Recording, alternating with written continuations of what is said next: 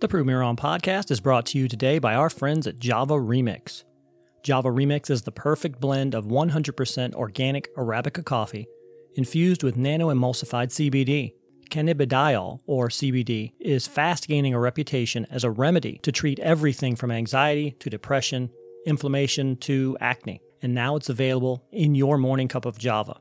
Go to javaremix.com right now and browse through their available products. Java Remix offers traditional ground coffee as well as single serve K cups in both regular and decaf. And if you aren't a coffee person, Java Remix also offers CBD infused teas, bath bombs, and body scrubs. And for our Prove Me Wrong listeners, go online right now, that's javaremix.com, and enter the promo code Prove Me Wrong for a 20% discount off your entire shopping experience and Java Remix also offers free shipping on all orders over $40. Once again, that's javaremix.com, promo code Prove Me Wrong.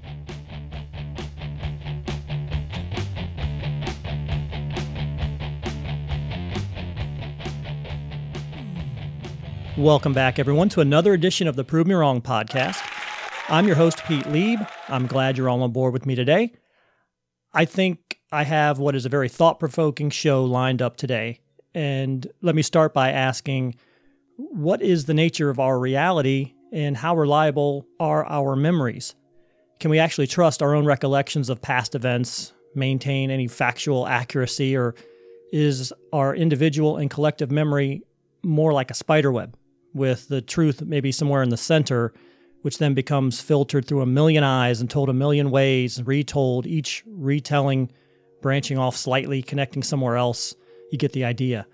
Potentially moving farther and farther away from the center point until what the eventual written history is probably shouldn't be believed. We're going to discuss something today called the Mandela effect and find out if the Mandela effect is actually a phenomenon or just the result of false memories. You know, how does the validity of our memories factor into our reality? Can we rely on what seems real and solid? Is anything real, truly? To discuss these topics and more today, my guest is going to be author and researcher Rob Shelsky. Rob is a prolific author of books ranging from cryptids to UFOs to the hollow moon, time travel, you, you name it. Uh, there's, there's something from Rob on Amazon. In his book, Shattered Reality The Mandela Effect, we'll try to provide some of the answers today to the topics that I'm talking about. Hopefully, provide me some evidence for the idea that the Mandela effect is a real happening? And what are the possible causes? And can we get to the point where we can rely on our memories, or is someone interfering with our timeline? So, again, you can find Rob on his website, robshelsky.blogspot.com, or you can find any one of his books on Amazon. Welcome, Rob, to the Prove Me Wrong podcast. Hi, and thanks for having me here. I appreciate that. Can you start me off by giving me a brief explanation of what the Mandela effect is. I've heard it. My daughter used it on me for the first time maybe a couple of years back. Before that, I did not know anything about it. Can you enlighten me? Sure. The uh, Mandela effect is a term that was coined by Fiona Broome back around uh, 2010. It refers to Nelson Mandela. Mm-hmm of South Africa. Apparently, on her blog site, she had some comments, and she became aware that there were two versions of Nelson Mandela's life. A lot of people believe that he had died under the apartheid regime back in the 80s uh, and that he had been in prison at the time. And others rem- remember him, as I think most of us do now, that he went on, became president of South Africa, and lived to a ripe old age. So that's why the term is coined Mandela effect. And since then, there have been literally hundreds and, well, thousands actually, of so-called Mandela effects um, occurring.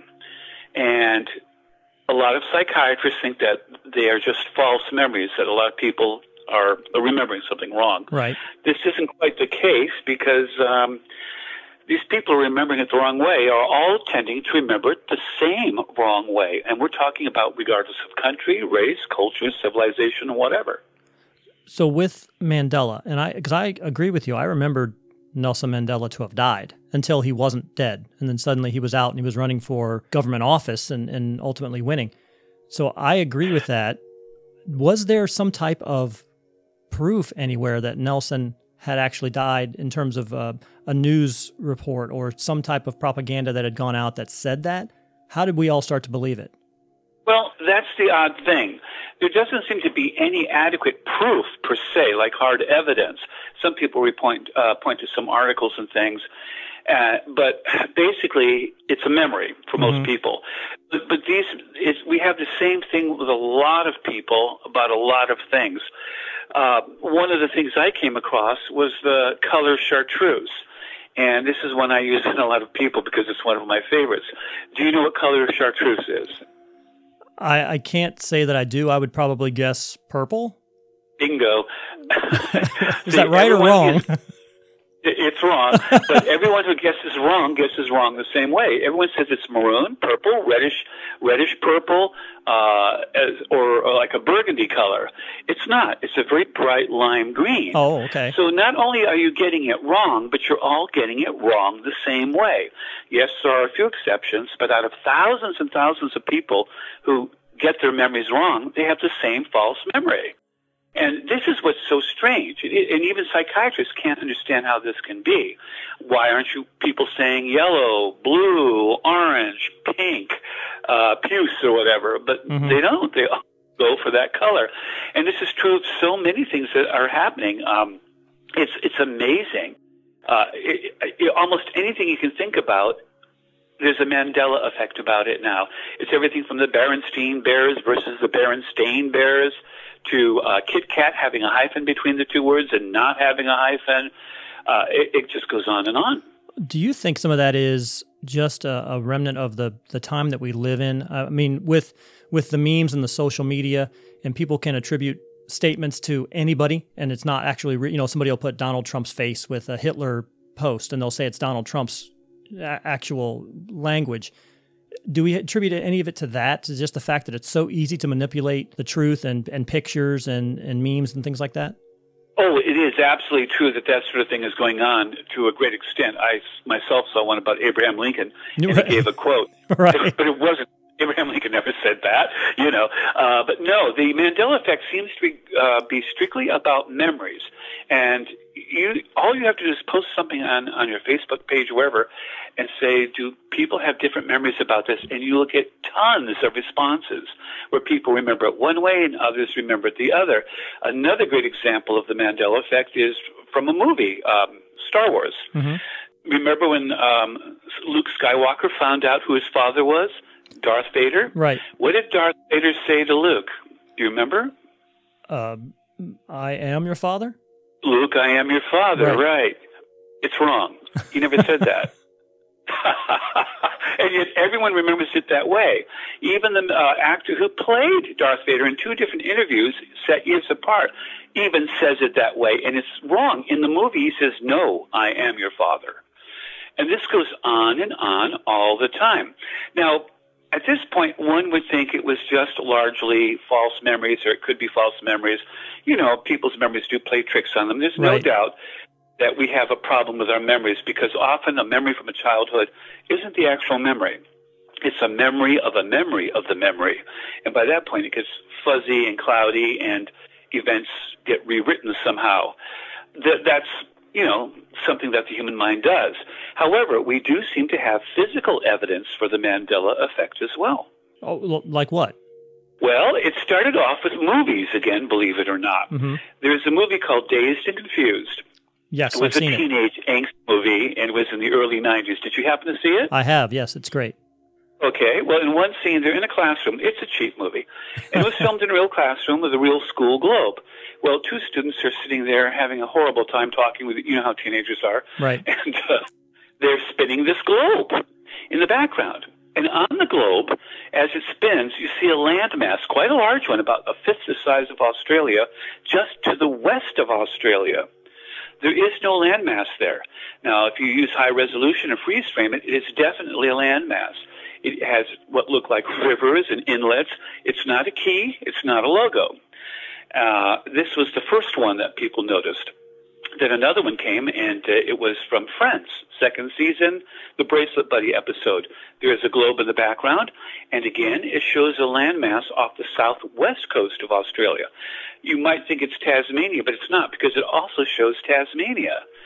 And we can't account for why that is. And then I started researching this, and I came across uh, a TV episode of I Dream of Jeannie. I don't know if you've ever heard of it. Yes. And uh, it was the fourth season, I believe, and in it, and I've even posted this on YouTube so other people could view it. It shows a globe stuck on a guy's head, and he's walking around with this globe on his head, and on the globe guess what? There's a landmass to the west of Australia that doesn't exist. There's also a landmass, a large island just off the southwestern tip of South America, again, complete with inlets, uh, rivers, uh, what even looks like a mountain range. It's clearly not a key or logo. There's also a landmass just to the west of Central America in the Pacific, quite a large one, much larger than Hawaii could be and too close to the coastline to be that it actually could almost be called a small continent. It looks like it's about oh a third the size of Australia, and it's bisected from east to west by what, by what looks like a strait or a river.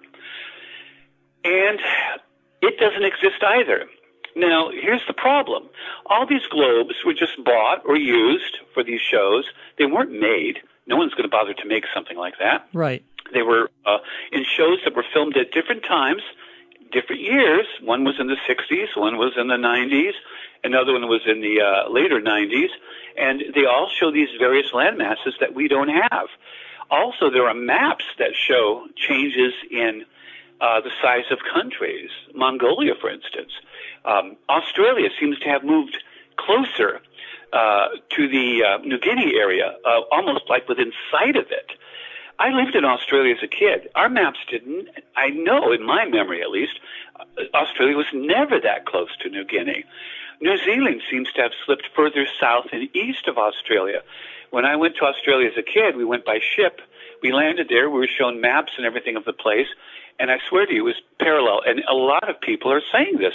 We don't know what's happening. Why is our visual images of the world and maps of the world and globes in movies changing. How do we account for this? It's not a hoax. Uh, it's highly unlikely someone was faking all these globes for mm-hmm. whatever reason. Why anyone would, I don't know. So how do we account for this? Well, do you have a uh, an opinion of that? Do you have a hypothesis? Well, and, by the way, there's more physical evidence as well. This isn't just for movies and television shows. There, there's a medallion that was struck for a World's Fair for Ford, and uh-huh. it's it's a big issue. It shows the curlicue on the F, on the crosshatch of the F on Ford. Ford insists it's always been that way since about 1912 when they first introduced the logo. Yet there are two coins, two medallions, one with it and one without. And Ford insists only one medallion was struck for that um, World's Fair, that expo. Uh, there's a coin that was discovered in Mexico. On it, it it's in German. It says uh, Nuevo Alemania and it gives the date, which is like I can't remember the exact date, but it looks like it's 2030 something. Mm-hmm. Now, Nueva Alemania means New Germany. Now, no coin like that was ever struck by the Mexican government, I assure you. So this goes on and on. How do we account for it? Ah, that's the question. Um, so you're saying uh, there was a there was a what would you think might cause it? Well, so you're saying there was a coin found that says New Germany in Mexico, and it's dated 2030. So uh, 2030, 2031, something like that. Yeah. So then we're saying what T- time time travel, something like that, or alternate timeline. So is part of what you're saying in terms of the physical that we have just several different dimensions, several different timelines, several different parallel universes, and we just kind of mix and match, just kind of flip back and forth, until or things get caught? Well, according to the inflation theory, of the universe, it, it, parallel universes are required to support our, and we accept the inflation theory as the current correct theory of the universe. Also, string theory requires multiple dimensions as well. And most quantum physicists now accept the idea that parallel realities probably are, are real due to the split screen experiment, which is the most famous in quantum physics, that seems to show that we're interfering patterns with another parallel universe, very much like our own, where they're also doing the same thing at the same instant. Now, it wouldn't just be a few other realities. It could be an infinite number of other realities. Now, why is this happening? Why haven't we had these false memories and things prior to 2010? Well, we just started using quantum computers in 2010. Mm-hmm. And the founder of D-Wave Quantum Computing in Canada, big company that has designed one of the first quantum computers that actually seems to work, one of the actual founders, anyone can go on YouTube and see his seminar. He gives a speech, he's standing there. This is not me, it's him. And he says, their quantum computers work so quickly because they access quantum computers in parallel timelines to process the information faster. How did he so prove that? How does he prove that statement? He's just throwing stuff out there, right? He's just he's just saying statements. And. He insisted so, and by the way, many quantum physicists think it's probably so as well, because on the quantum level, reality as we know it breaks down almost completely. It, it just doesn't function on, on the on the um, quantum level as it does on our macroscopic level of the universe. You and I think we're quite solid, right? Chairs mm-hmm. are solid, tables are solid, doors are solid. Can't walk through them, right? Can't walk through a refrigerator. Well, actually, you're composed of atoms completely. Right. All those atoms are 99.9999999% vacuum. So that means that you're, the sum total of you is 99.9999999% vacuum. You are less substantial than a ghost. And the only thing that keeps you from being able to walk through other objects is the nuclear force of, of atoms, the repelling force. Or I could say, Rob, maybe I am actually only 0.000000001% of my actual size. Do you see what I'm saying there? Maybe, maybe my physical self is that 99.99999, that, that 0.1% that is my physical self. My actual size is significantly larger, right? Because to your point, if you have a, if if uh, an atom is so much empty space, but there is a little bit there, and the collection of them are packed. Uh, but do you know what that little bit is composed of? What's that? It is, according to string theory, it is composed of strings of energy, which aren't physical matter mm. or solid here.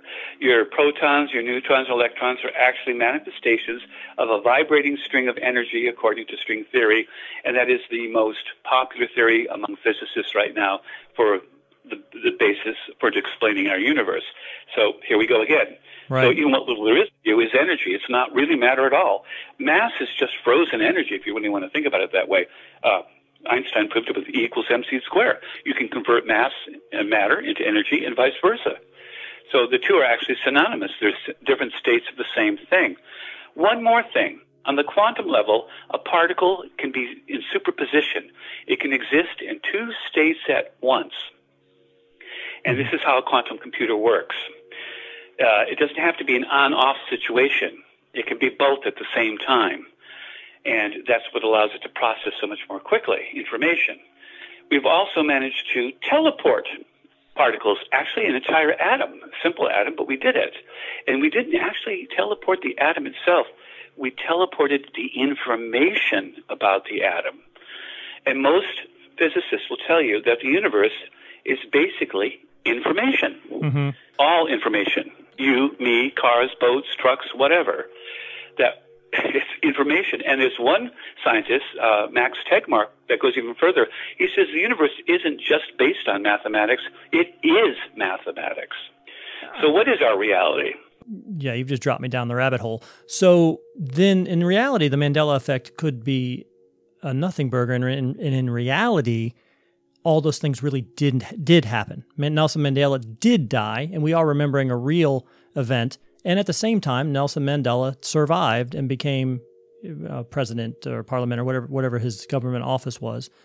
All of those things did well, happen. On quantum level, everything is probability and all possibilities.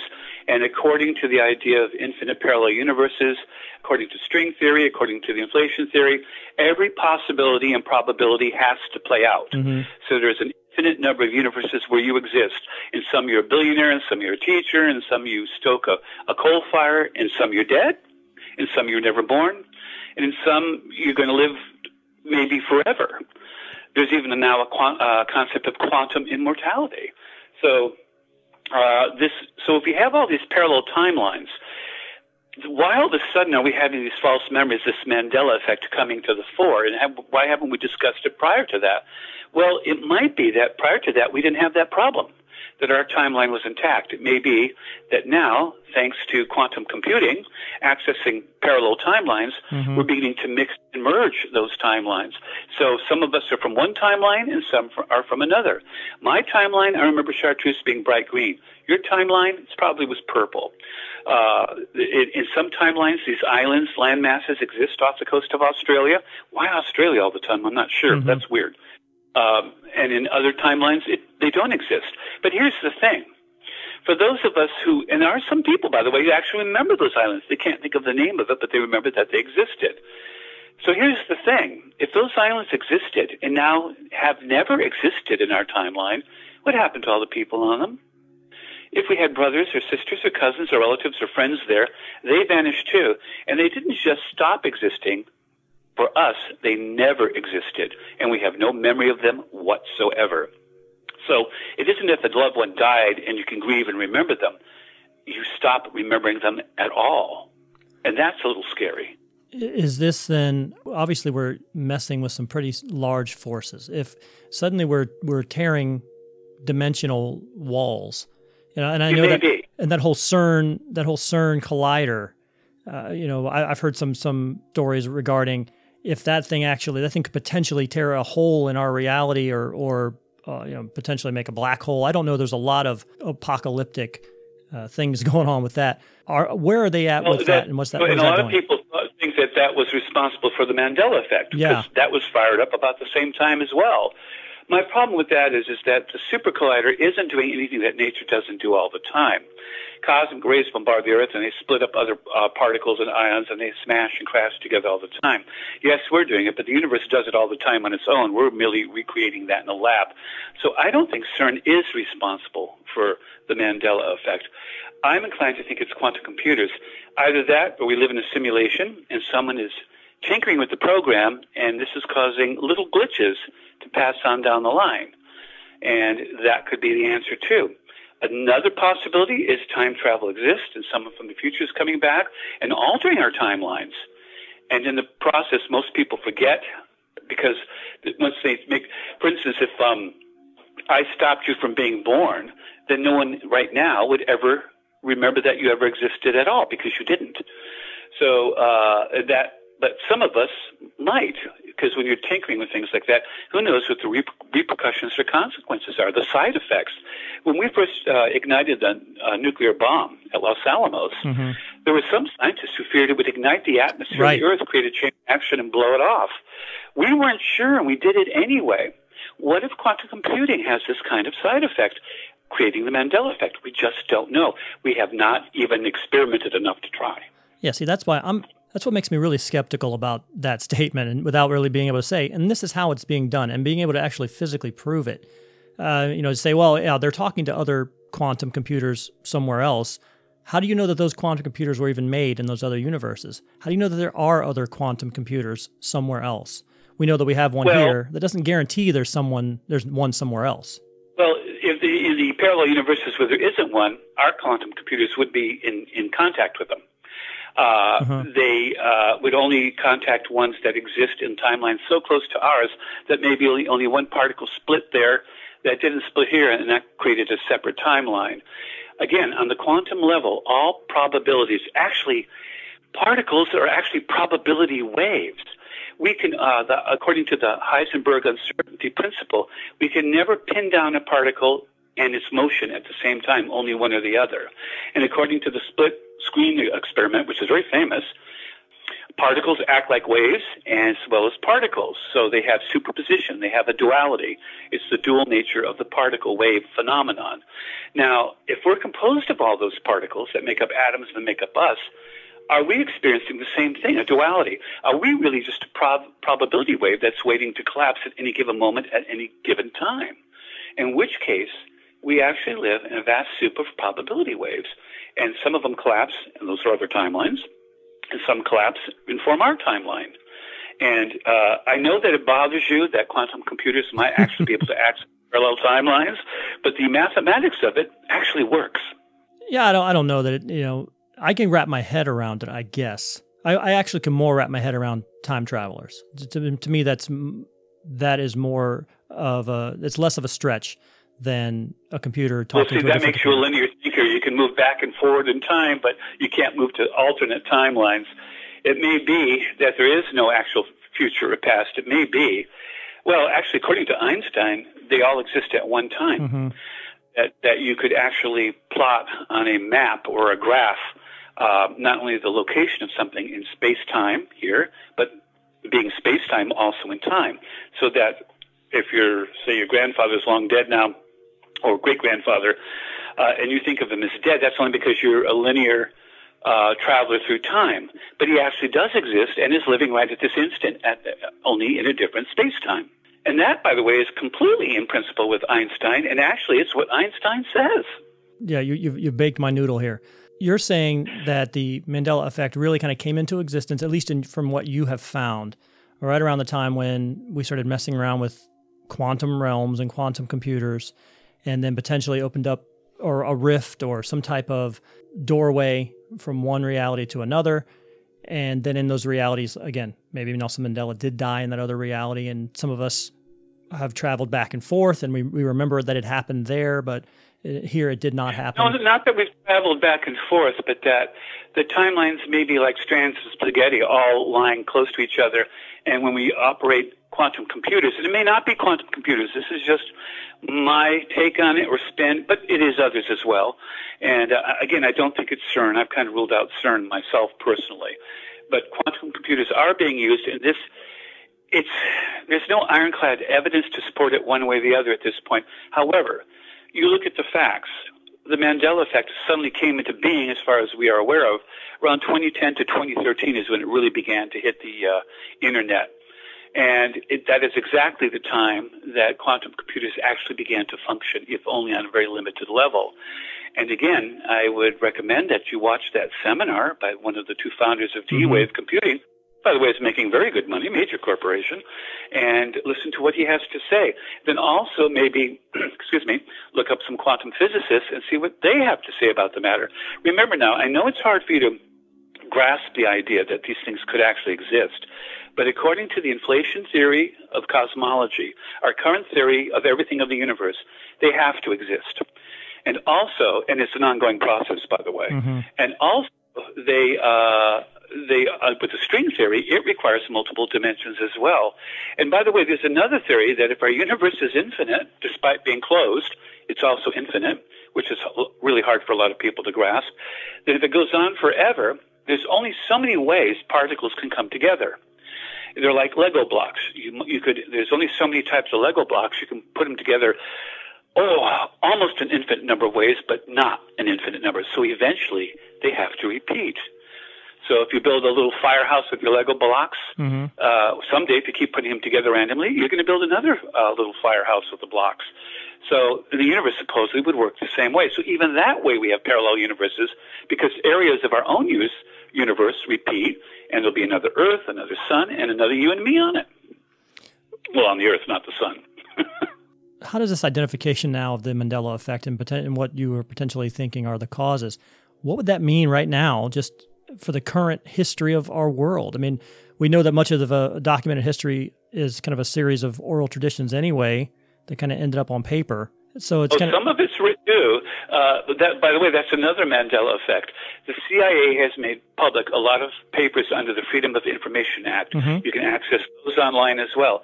And are you aware that they have stored papers uh, of historical events that have that come out two completely different ways? No. Yep. like like what? What? So they have things in their archives. Well, I mean, uh, I can't think of one offhand right now because it's it's been uh, a few years since I wrote the book. But uh, for instance, just as an example, one might be uh, that uh, a, a, dictator was assassinated under such and such a conditions, and and the the agent um, recorded the events that went around it one way, and then there's another paper that says uh, he wasn't assassinated, that he died of heart disease maybe two years after that. And these are stored in the CIA's archives, and some of them are now available to the public. This sort of thing goes on and on in every facet. We've long since passed the idea of whether a Kit Kat has a hyphen in it or not. Uh, and, and, we now have physical evidence in the form of medallions, mm-hmm. coins, movies and globes, maps, um, as well as actual papers by government agencies. Well, I heard there so was the also idea, there was also some artifacts found. I think it was in a tomb, right? There was there was an artifact found, like a like a watch or something like that, where it should not have been. Absolutely, it was a tomb in uh, China. It was uh, over 400 years old. They opened it and they found a finger wristwatch that actually looks like a watch, but they're not sure because they haven't X-rayed it or looked at the internal uh, mechanisms, if it's an RNA or if it's just a, you know, just a mock-up. Mm-hmm. But on the back of it is the Swiss. Now that it was found in the dirt inside the tomb. That tomb hadn't been opened in over 400 years, and I assure you, the Swiss were not making watches 400 years ago, let alone finger watches. Now, some people said, oh, well, that's been proven a hoax. No, it hasn't. The scientists, the archaeologists who found it insist they found it there, and it is what it is. But of course, you're always going to have people cry hoax because a lot of people are in denial and don't want it. And sometimes they are hoaxes. Mm-hmm. This isn't one of them. And we have found other artifacts as well. So many over the last three centuries. They're called oop art. We have found vases inside of um, huge blocks of coal. We have found handbells. We have found ladles. We have found kettles. We have found all sorts of things inside of solid lumps of coal, and a couple of them are even in the Smithsonian Institute in Washington, D.C. Um, could that also be a, a factor of just kind of the byproduct of the ebb and flow of human civilization? Because couldn't there also have been I know that we think, in a and again, five million year old lump of coal. Well, I mean, I I, I think that he, that there's a possibility that humans could have been here a lot longer than what our written history says we were, and and there were there could have been additional civilizations that have risen and fallen as you know as time has gone on. But I know that we think we are we are as good now as we've ever been. There's never been a civilization like us ever. But I don't know that we've ever well, had any proof of that. I personally think that's true. I think there there was, was I even wrote a book on it, Megalithia, Ancient oh, Alien okay. Empire. Uh, so yeah, it's uh, I do think that's true. But my point is, some of these things date back 250 million years. Mm-hmm. Now, according to everything we know about archaeology and the study of the human uh, ancestry, we've only been around about three million years total, and most of that time we were barely walking upright. I mean, they are pushing back further how far uh, Homo sapien apparently developed. Right. Uh, but but we're talking thousands of years, not multiple millions of years.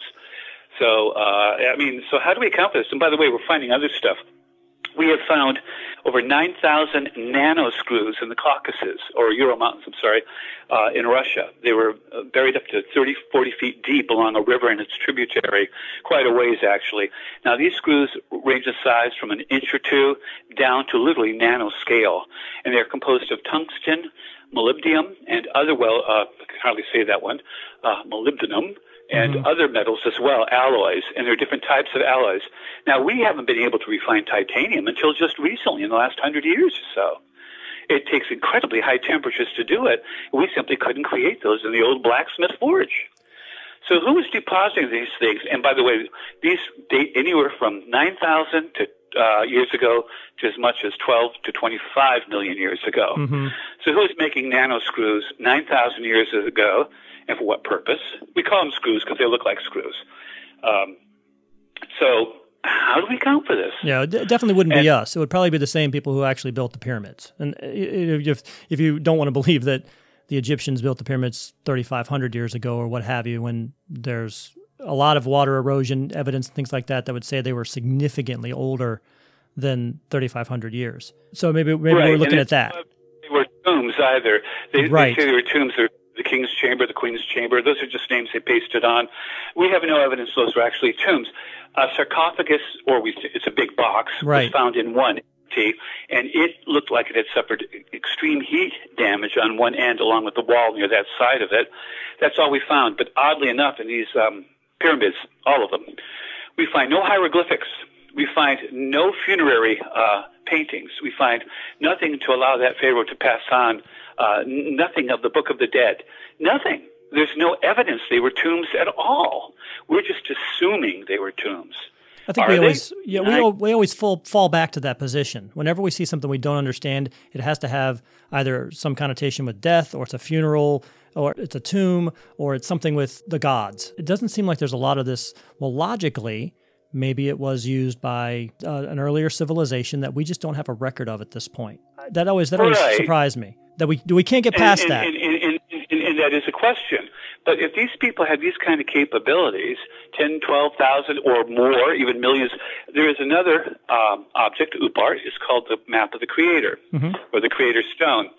This sucker is heavy and it's big, and they believe it's only one of about 500 such pieces that made up a huge map. Now, this stone is in three layers, and on it is embossed inside the stone with a, a hard mineral layer overcoat, and we have no idea how this this was done.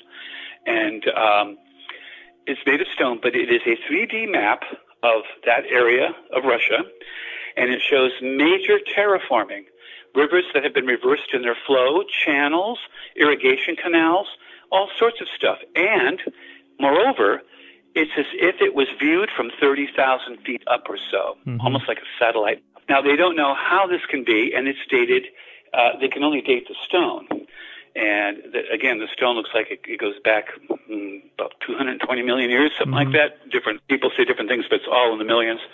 So, how do we count for this? How do we count for the fact that there's a stone which shows massive terraforming of our world or region of it, and uh, it was lying in someone's backyard? It's now residing in a university in Russia. So on and on it goes. How do we explain all this stuff? Were there ancient civilizations tens of uh, thousands of years ago? Possibly. 25 million years ago? 250 million years ago? That's hard to believe because uh, mammals just weren't around 250 million years ago. We barely date back 65 million years. We were just little rodents at the time of the dinosaurs when they died. So how do again how do we account for it? Time travelers? Are people going back in the past and camping out and leaving stuff behind and it gets buried in, in the Devonian times and becomes coal in the Carboniferous age or whatever, and we dig it up 25 million years or more later and uh, find them embedded inside of solid coal. Again, how do we account for this? It's it, there is just so much we don't know. But when it comes to the subject of reality, did you know that uh, several physicists claim there is about a 33% chance that we are actually a simulation? And they back this up. A, a scientist found in string theory itself, the mathematics that are involved in it, um, self-correcting block linear code, the exact same code that Yahoo and Google uses in its search engines for self-correcting errors. Now, why is the basic theory of our universe using self-correcting code in it? Uh, you you got me.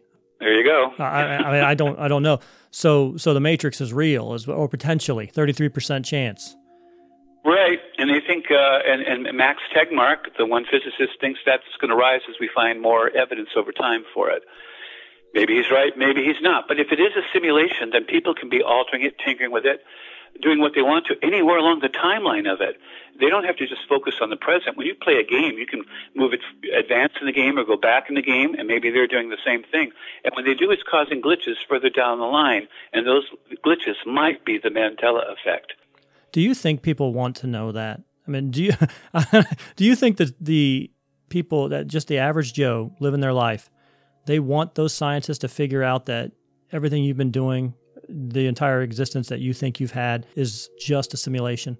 Right, and you're just a subroutine running that, in it. That that everything you Uh, think and feel isn't real. No, I don't think they do want to know that. I think they absolutely don't want to know that. Right. I think they want to cling to their traditional uh, religious principles or whatever that they Mhm. have, which, by the way, have no more foundation, in fact, really, than uh, uh, most of these theories. Well, actually, these theories have more foundation, in fact. hmm Uh, I have nothing against Christianity, for example. I was raised that way myself, but Sure. we don't have any actual proof that Christ lived. We don't have a birth certificate. We, according to the Bible, they did go to um, Bethlehem to be recorded for tax purposes by the Romans, but there's no Roman record that we've ever found that Christ was actually born. True. But we believe him to be born. But you know, belief is faith in that which cannot be proven. Mhm. Science goes the other way. We try to find evidence to support what we're talking about, as with the Mandela effect. Yeah, I, I, I just see well, they wouldn't actually be able. If it's a simulation, they wouldn't really be able to end the simulation. It would continue to go, right? Not necessarily. Uh, just mass despair if if suddenly somehow or another the same guy who tells me that a, his quantum computer is talking to another quantum computer in a different universe. All, all, by the way, everything you think you've known isn't really happening. Well, we've discovered that over and over, though, haven't we, really? And we've survived these discoveries. I mean, we were absolutely convinced the Earth was the center of the universe at one time. Uh, Galileo mm-hmm. and Copernicus Brahe proved to us it wasn't. We were actually uh, convinced the Earth was flat one time, although that's kind of a misnomer. The average common person thought the world was flat, but the intellectuals and those who were learned at the time knew that it was round. I think we've st- and, I think we've gotten uh, all the way back to that, right? We've gone 360 now. The, the common person is, yeah, well, thinks it's flat people, again. Yeah. they do. But you know, the Earth can't be flat because if it was, cats would knock everything off of it. if they can climb that 2,000 mile, or how big is that ice sheet in Antarctica? It's like two, it's like 2,000 feet, something like that, I think. Yes, it's quite thick. It's yeah. really quite thick. They can get yeah. up there, yeah, they can knock I mean, I go up in a plane all the time, and I can see the curvature of the Earth when I hit 32,000, 38,000 mm-hmm. feet. And I asked a flat earther one time, I said, Well, how do you explain that? Oh, they have trick windows. When you're on the ground, everything looks flat, but as you go up, they alter the view so that it looks round. I said, Are you telling me that every plane, every helicopter, everything that flies around the earth everywhere has trick windows in it? I said, Doesn't that make your theory a little heavy? You know, the principle of Occam's razor says if there's two competing theories that both could explain something, scientists say pick the simplest one. It's usually the, the correct one. So probably flat Earth theory. Yeah, that, probably. Yeah, that's it, it, it, it is just it is. I don't know why all of a sudden it's become popular again. Blame the internet, but. Uh, well, it's, absurd. I think social media has a lot to do with a lot of the issues that that the general public civilization is having. Because again, you you can manipulate photographs, you can manipulate uh, statements, you can manipulate video. Nothing you see or hear is actually real which is uh, again a, we're talking about the Mandela effect. That's how we started, but you can almost say that the engineering of these fake photographs. Uh, you know, you see these amazing things, and people are like, "Wow, look at this! It's beautiful." Well, that's not real. Somebody photoshopped that. So right, and you, you can't believe anything. By something just online for that reason.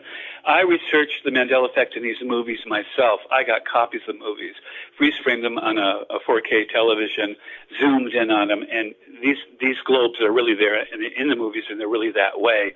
So that wasn't photoshopped. Mm-hmm. What I posted on the internet with regard to I Dream of Jeannie, that wasn't photoshopped. Now some people say, well, those are keys or logos. I said, no.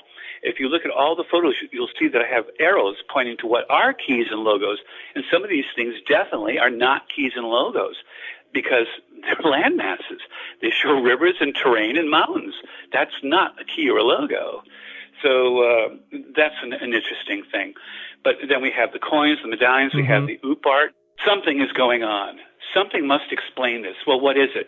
If it's hoaxes with OOP art, well, then they've been going on for over 300 years because ever since we started coal mining, ever since we had the first industrial revolution, and even before that, we've been digging up stuff around the world in Germany, Scotland, England, France, the United States, Canada, uh, stuff that just doesn't belong where we find it. And I simply am not going to believe that every single one of those things is hoaxes, especially when some of them can be seen for yourself in the Smithsonian. No, I, I, don't disagree with that at all. I, I just have always lived under the impression that we are lending a blind eye to the fact that human civilization is older than we think. And today or tomorrow, uh, a meteorite could come in and strike the Earth, a small one. It doesn't have to end the planet, end life, just just enough that it knocks out the power grid and 90 days later we're all cavemen again. You know the half the population has died off or killed each other. And then what happens? You know we have to reset. You know the cars that are sitting here now they'll be dust in 500 years. They don't they no longer exist. There's no record or physical evidence that they ever existed. It takes us 2000 years to crawl our way back into some form of civilization. And we've forgotten. We've forgotten that we what it was before. Uh, I, that's just kind of that's and my then opinion. What of it. you have is a race of people that have racial amnesia. Right. They don't remember their past. They don't know what happened. Right. They, uh, a good example of this is the Romans in England. They were there a long time. They entered England in, in around 100 AD, and they stayed till what 300 something AD. And within two generations after they left, the English had forgotten they were ever there. Hadrian's Wall, built under the auspices of Emperor Hadrian, right. was thought built by a race of giants. That's how quickly we forget. Or you look at these at the, the Sphinx and the pyramids and say, "We must have built that. You know, we built that. It's ours. You know, it's always been there. It was you know buried under thousands or hundreds of feet of sand, but it's ours. We built it. We had to. We used twenty thousand slaves working, placing a rock every five minutes for twenty years, and that's how we did it. No, come on. So it's that was what I've always believed personally is that just to your point, it could be time travel or it could be a, a, walking through alternate universes or it could just be that we've been around a lot longer than we think and we have risen and we have fallen periodically could something like that and that may be the case or maybe that someone else was involved too uh, True. I mean, if you believe the um, the, the uh, Sumerian uh, cuneiform writings of the tablets, they speak of the Anunnaki who came to Earth and created us to be their beasts of burden, basically, and do their mining for them. And that was the belief of the people at the time. And so horrible were these gods to humans that they supposedly created or hybridized or whatever you want to call it, that um, even the afterlife for these people was horrible. They, when they died, they thought they lived in a, they were ghosts that lived in a world of gray, and everything was dust and ashes, and that's what they ate clay, and that was what you did for eternity. So their lot in life was so horrible under these Anunnaki that uh, even the afterlife was horrible. Hmm. So, oh, and by the way, it isn't just the Sumerian. The uh, Vedic texts of India, the Mahabharata, the uh, Ramayana, also refer to a race of gods and a great war in space and on the earth, and a battle that even took place on the moon, and that these creatures had Vimana, and that they had some humans that were very trusted that actually flew some of these. Some of these Vimana supposedly were as big as cities, and others were quite small, more like a air car. And um, there was a great war, and at the time, there was a rebellion by humans while the war was going on. Oh, and by the way, the Anunnaki uh, Sumerian uh, codices say the same thing. They say there was a rebellion by humans at the time this took place. Two different civilizations in different areas of the world, two distinctly separate cultures, and both talk about the same kind of event.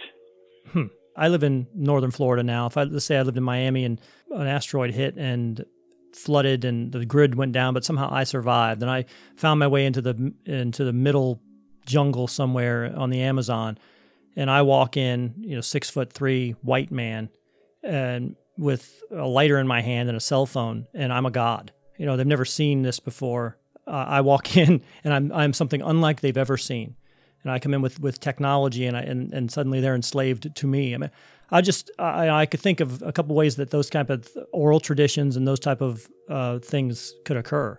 Just again by using just a lot longer civilization arc than what we're used to. Right, and I believe it was the Mayans who had the god Quetzalcoatl, feathered serpent, mm-hmm. but they also talked uh, about a um, god who was uh, white and bearded. Yeah. And of course, that's when the Spaniards arrived. They thought it was him, and bowed down to him when really he was just a really vicious conqueror. And, uh, you know, he proceeded to wipe them out. So, uh, yes, it, it, it, it's happened with us ourselves, but has it happened in the past? I mean, our past is a long one. We have, right. and by the way, we have a lot of disappearing islands as well. Everyone knows about Atlantis and like, did it exist? Didn't it exist? Well, there's also the island of Hy-Brasil. It was on maps for over 300 years. It was an island that was quite large off the southwest coast of Ireland, um, sighted by various ca- uh, captains. And by the way, it was supposed to have a strait across the middle of it, which is amazingly like what you'll see in that I Dream of Jeannie mm-hmm. photo that I posted uh, over in the Pacific. And this thing was on maps for a long time and then was removed. And there's islands in the Caribbean the same way. There's also um, Sandy Island down in the South Pacific. It was on maps for centuries, sighted by different captains of different countries, including their crew, was described in detail. And now it no longer exists. And it never existed because a ship, research ship, went there to find out, and the water's 4,000 feet deep. So it wasn't like it eroded away and it's now just below the surface. Some said, oh, well, maybe it was a floating island of pumice. Well, if it was, it never could have lasted for over 200 years as such. And by the way, it is on a Google satellite map. It is pixelated out, but it is the shape of Sandy Island, and it's right there. Now, why would Google pixelate that out? And we're not talking a drawn map, we're talking an actual satellite photograph. So we're saying it's disappeared since the photograph was taken? Yes, now Google yeah. no longer has their on their maps. It's just gone, and they had it pixelated on that one. Now, normally they pixelate things out because uh, it's uh, sensitive. Governments right, ask right. them to do it very basic, that sort of thing. So that raised the question: Is it a secret military base? But it seems to have vanished utterly. Again, there's some islands in the Caribbean. There's islands off the coast of Japan and Russia where people visited. They described the fauna and the flora. The captains drew pictures of these things. They uh, talked about the mountain range in the center of the island, how it tapered off in either direction. And then they went back to find it later, and it's gone. It just doesn't exist anymore. So what the heck is going on? And I'm not talking just a few islands here. I'm talking a lot of uh-huh. islands in, in down near New Zealand, up near Russia, Japan, uh, near Australia, in the Atlantic, in the Caribbean. How do we account for this? So, just so I can wrap my brain around that, so we have, do we still have these maps that show all of this landmass that now no longer exist? Do yeah, they, there are actually uh, there are actually maps that do show Hy Brasil If you go back to the, uh, I think it first started appearing in the 14th century, 15th century, and so if you look at any of those maps, you'll actually see Hy Brasil in there. In fact, Hy Brasil, they even made a semi-comedy movie about it, adventure semi-comedy movie about it, about Hy Brasil. And oh, and by the way, here's another interesting little side note. In the Rendlesham Forest, the big event that was near the American base that had nuclear missiles there, when that thing, whatever was, touched down there, and the sergeant went with his crew and he recorded it, and he, he apparently touched the ship. And after he did this, binary code kept running through his head. He dreamt about it. It was constant. So he wrote it down. Well, for the movie, uh, I'm sorry, the TV series Ancient Aliens, they decided to try to see if it actually was any kind of real thing. Mm-hmm. And they had it translated and it is coordinates. And one of the things it says is origin, and it says eight something, so it's almost um, 6,000 years in the future. And then it gives these coordinates of different areas on the Earth. And one of them is the coordinates for Hy Brasil. So, do you think that Hy Brasil is something that does not exist yet and is potentially um, something that will exist in the future? And maybe we're seeing it in, in our timeline, or was it something that has existed in the past? And or well from the conversation we've had that doesn't have to be the case either way right? It's just it's just landmass right. that could be here I, at the same I, I time. would, uh, if i had to pick one i would say it exists in the past and it doesn't exist now because our timelines have sh- shifted.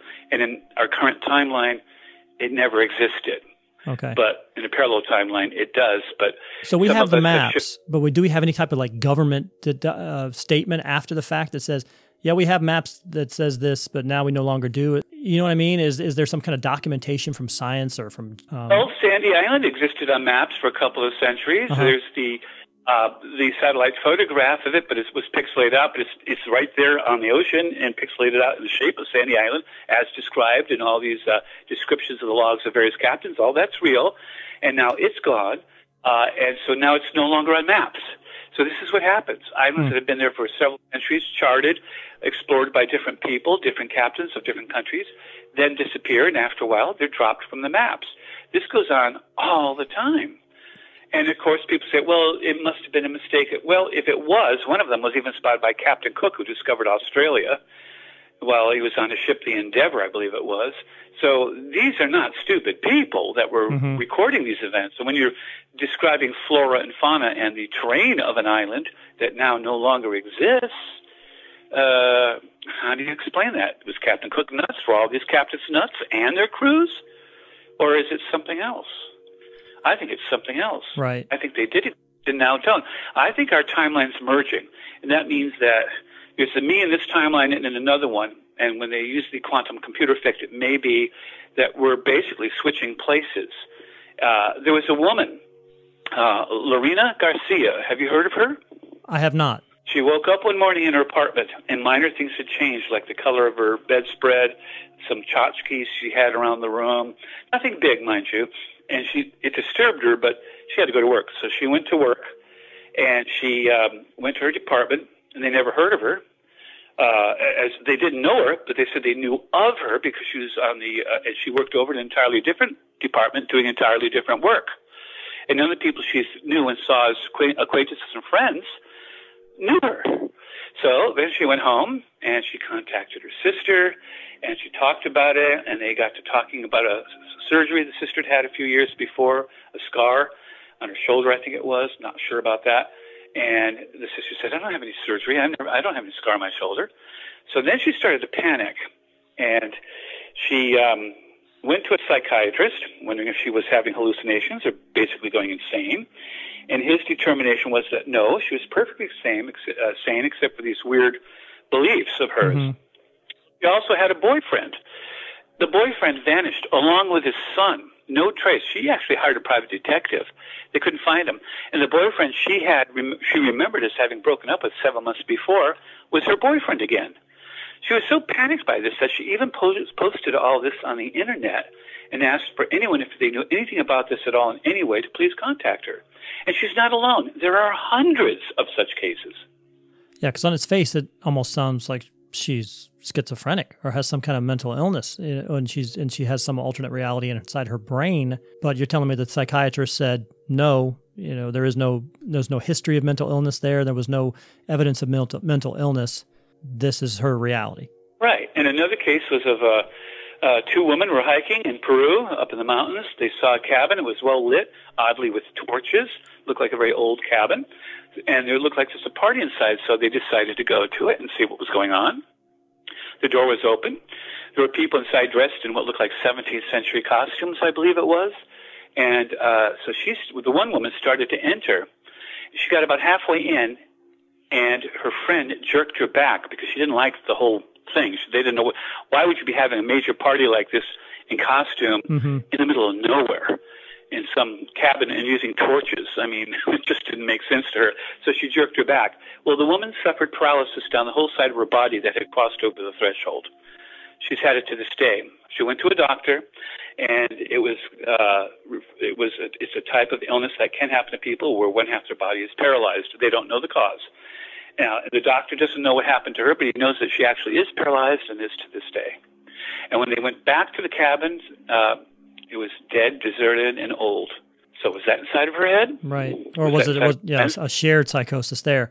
Um, I have yeah. one. I have one last question because we're kind of bumping up to the end of our time here, and I really appreciate it. So, now that we're obviously messing with some pretty uh, radical stuff, uh, what is what's what do you think is the next step? What do you think we're where we're going here, Rob? As we're messing with these quantum computers or messing with our reality stream, messing with our our universes, where do you see our understanding of of reality and history, our future? Where do you see it all going? Well, it's a conundrum. All we can do as rational human beings is gather evidence research, investigate, and try to come up with possible explanations. Uh, I've come up with a number that different people think might be valid, mm-hmm. including some of my own. Uh, which one is the valid one? I don't know, if any. But all we can do is try to gather further facts, try to gather further evidence, and see if what's happening is caused by something. And if it is a side effect of quantum computers, we need to stop using them. so do you so do you think like it's something that we, we and not knowing what the side effects are? Do you think it's something that so, we could counteract? Do you think at this point we can still we could close that box and be done with it, or now that it's open? With quantum computers, we can. If we're living in a simulation that's being tinkered with, we can't. uh, uh, Matrix. Uh, if it's time travel is screwing with us, well, maybe someday we can do something about it. But right now, I don't think there's much we could do about it. So uh, but you know what? Not knowing doesn't help. At least knowing, you can then try to do something about it. But if you don't know what's causing it, how do you fix it? No doubt. Uh, I will say in closing, though, that my hope is that it is not a computer simulation. I think out of all the choices you've given me, I at least want to feel like I'm tangible in, in some way. And I guess you could say, well, if, if you think you're conscious, you're still kind of tangible. No, I, I actually want to be physically tangible. Um, so I would much rather well, have Latin phrase uh, cogito ergo sum. Uh, I think therefore I am. Mm-hmm. Uh, if you are conscious, then you are real. Uh, it doesn't matter if we exist in a simulation or in a string theory universe or whatever. You're still real. Well, at least zero point zero zero zero zero zero zero one.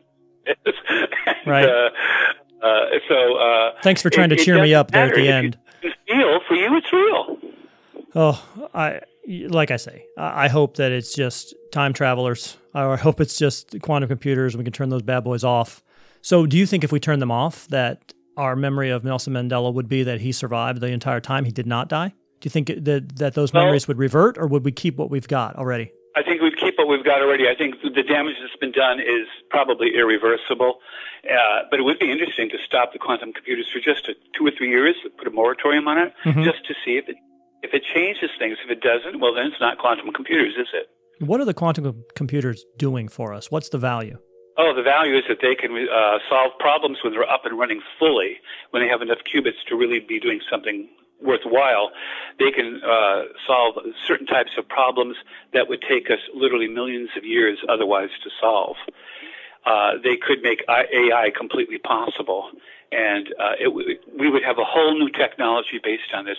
We would have encrypted information. We we would have based on quantum. They've just done this. They um, quantum entangled some information and and sent it. They quantum entangled it. It arrived instantaneously at the other place. Hmm. We could have instantaneous communication anywhere in the universe, no matter how far apart we are. So yeah, there's a lot that could yeah, come that, of it. I guess that that's interesting. Yeah, that's that's an interesting idea. Thanks, Rob. I appreciate it. Uh, I think we started with Mandela effect, and you you educated me quite a bit after that. Um, and I and I know you you do have the book that we were kind of talking about, shat, you know, shattered reality. But again, on Amazon, you have I don't know, I, I couldn't count them all, maybe twenty. How many how many books do you have currently? You know, I'm actually not too sure. Not myself. sure, right? five pages on on uh, on, on uh, Amazon, and uh, uh, I kind of lose count. I do one to two books every year, and I've been mm-hmm. doing it for eleven. So I'm guessing around twenty, give or take a book or two. So if somebody wants to find any of the things we've talked about today, they can go on Amazon.com. Uh, there is a huge Rob Shelsky uh, catalog there. Uh, really, any and I'm not kidding, any uh, topic that you want to read about and want to find out about, there's a book that's been written on it. Uh, or uh, we can go on your website as well, robshelsky at blog.blogspot.com. That's, that is the correct right. website? Or, or okay. you can just Google me. Just Google, just Google Rob you. Shelsky. Okay. It'll come up, yeah. Anything else that you okay. wanted to uh, promote before we go? Well, I just would like to say that we need answers, mm-hmm. and to do that, we have to be rational people, avoid conspiracy theories, uh, and, and, and just try to find more evidence and try to research and try to get some results. Well, I would like to say then, you know, with regards to conspiracy theories, and see, you, you triggered me now. So, is it a conspiracy theory, or is it just possibly a different reality that we're remembering differently? I think it's a different reality where some of us are remembering and not uh-huh. others. I think the lines are mixing, and some of us are from one, and there's other versions of ourselves that have crossed over, and we don't know it because the two timelines are almost identical in every respect, except for minor details and I think that's what's accounting for the Mandela effect. Because even just using like something as controversial as, as, the Holocaust number, you know, some people are, are swearing that six million. Some people say there's no way it could have been six million. There were only 15 million Jews in the entire world at that point, and you know, the next year there were 13 million. There, there's no way that number. But then there are others who believe it completely. So maybe you are, again, maybe those are just two different realities, two different numbers that are kind of mixed each other. I they don't know. They could be, or be that we're, we're not sure. We we do know so many people died, but yes. we don't know exact number, and so there's room for argument over what the number is. Right, yeah. right. Kind of throw a number around. It was a horrible event, period. But throw a number. Thank you so much, Rob. I appreciate right. that. Uh, I appreciate you coming on with me today and and talking about this. And like I said, I would hope um, I hope I'm real. And I hope that the well, yeah, I would be interested to, to turn off the quantum computers for a bit and see what happens. See if we start going. Yeah, actually, I'm not real. You've been talking to yourself. I've been talking to. Well, hey, from from what you're telling me tonight, that if this is a simulation and I'm um, I'm actually the figment of somebody else's imagination, then then yeah, I have been right. You're baking my noodle. you have to have a sense of humor about this, or otherwise you could probably go crazy. Oh, I'll be up tonight. I'll be honest. I'll be up thinking about it most of the night. But that's a good conversation. Well, thank you so much for having me on your show. I really enjoyed it. Thank you, Rob. I appreciate it. And we'll talk to you again soon. Uh, you have a good night. You too. Thanks. So that was Rob Shelsky. Once again, uh, we started off talking Mandela effect. We ended veering quite a bit into a lot of different uh, avenues there. Essentially, his his idea of the Mandela effect it is not social engineering, which was kind of where I was thinking maybe he was going to go with it. his thought is more just the essence of reality and the essence of um, what is real, what is not real, or can more than one thing be real at the same time? And are we somehow distorting that line between our reality and another reality? And those things are mixing, and then we're remembering things differently because they actually happen somewhere else. I don't know. I mean, that's a difficult. This is probably one of the more difficult conversations for me to wrap your brain around. It's it's something that shakes most people to the core. You know, to, to think that maybe you are a, a computer simulation or someone else's fever dream, or uh, you know, that there are infinite number of you leading different lives, an infinite number of lives. You know, what do you think? You know, do you have any thoughts on the Mandela effect? I mean, I didn't remember it until recently. Again, my daughter Lauren brought it up to me. Oh, that's the Mandela effect. I'd never heard the term before. I didn't realize that it was something that had kind of happened 2010. And I obviously didn't know that that was right around the same time that we started messing with our quantum realities. So I, I don't know. I don't, I don't. I have more questions now than I had when we started, and I had a lot of questions when we started. What do you think? Uh, you can contact the Prove Me Wrong podcast either on our email address. It is prove me wrong cast at gmail.com. You can also message us on Facebook, Instagram, that's just Prove Me Wrong. We have an Instagram page and a Facebook page. If you're just looking for content on the podcast itself, uh, you can find us on the Apple Podcast app, TuneIn Radio, Spotify, Stitcher, SoundCloud, anywhere you find podcasts, you can find Prove Me Wrong. If you happen to be watching on YouTube right now, you can like and subscribe to the YouTube page as well, and you will be notified when new content like this one comes out, and we can bake your noodle as well. I mean, have you sitting up at night wondering what the hell just happened? Good conversation. I really enjoy having people who just have a really wide thought pattern and uh, you know a lot of knowledge in that guy. He's obviously done a lot of research. So again, what are your thoughts? You can feel free to contact us uh, at any point, and we will, you know, try to get back to you talk about it. Or if you have any suggestions for anybody else you'd like to hear on the, the show, I can bring them on as well. Just let us know. And before we go, I want to say that this episode of the Prove Me Wrong podcast is brought to you today by Zendozone Citronella Burners from JT Eaton. They are shaped like fearless little tiki gods. And so let Surf and Stan, Hawaiian Howie, and Luau Lily bring the islands to your backyard with Zendozone Citronella Burners. Zendozone uses 3% citronella candles and incense cones perfect for patios, decks, backyards, campsites, alternate realities, and more. You can enjoy the outdoors again. Uh, you can enjoy, you know, the, the future and the past again. Oh, I don't know. They're available currently on Amazon and at Ace Hardware, so collect them all today. So for Rob Shelsky, he was our guest today, talking about the myriad of potential realities that you have. That should make you feel good. Maybe your, your day isn't so great in this reality, you might be a king in a different reality. You can bring it, you can take your brain anywhere you want to on that. You probably could be right. I mean, if, if the math works out, you're right. So for Rob Shelsky, I'm Pete Lieb, and we'll talk to you again.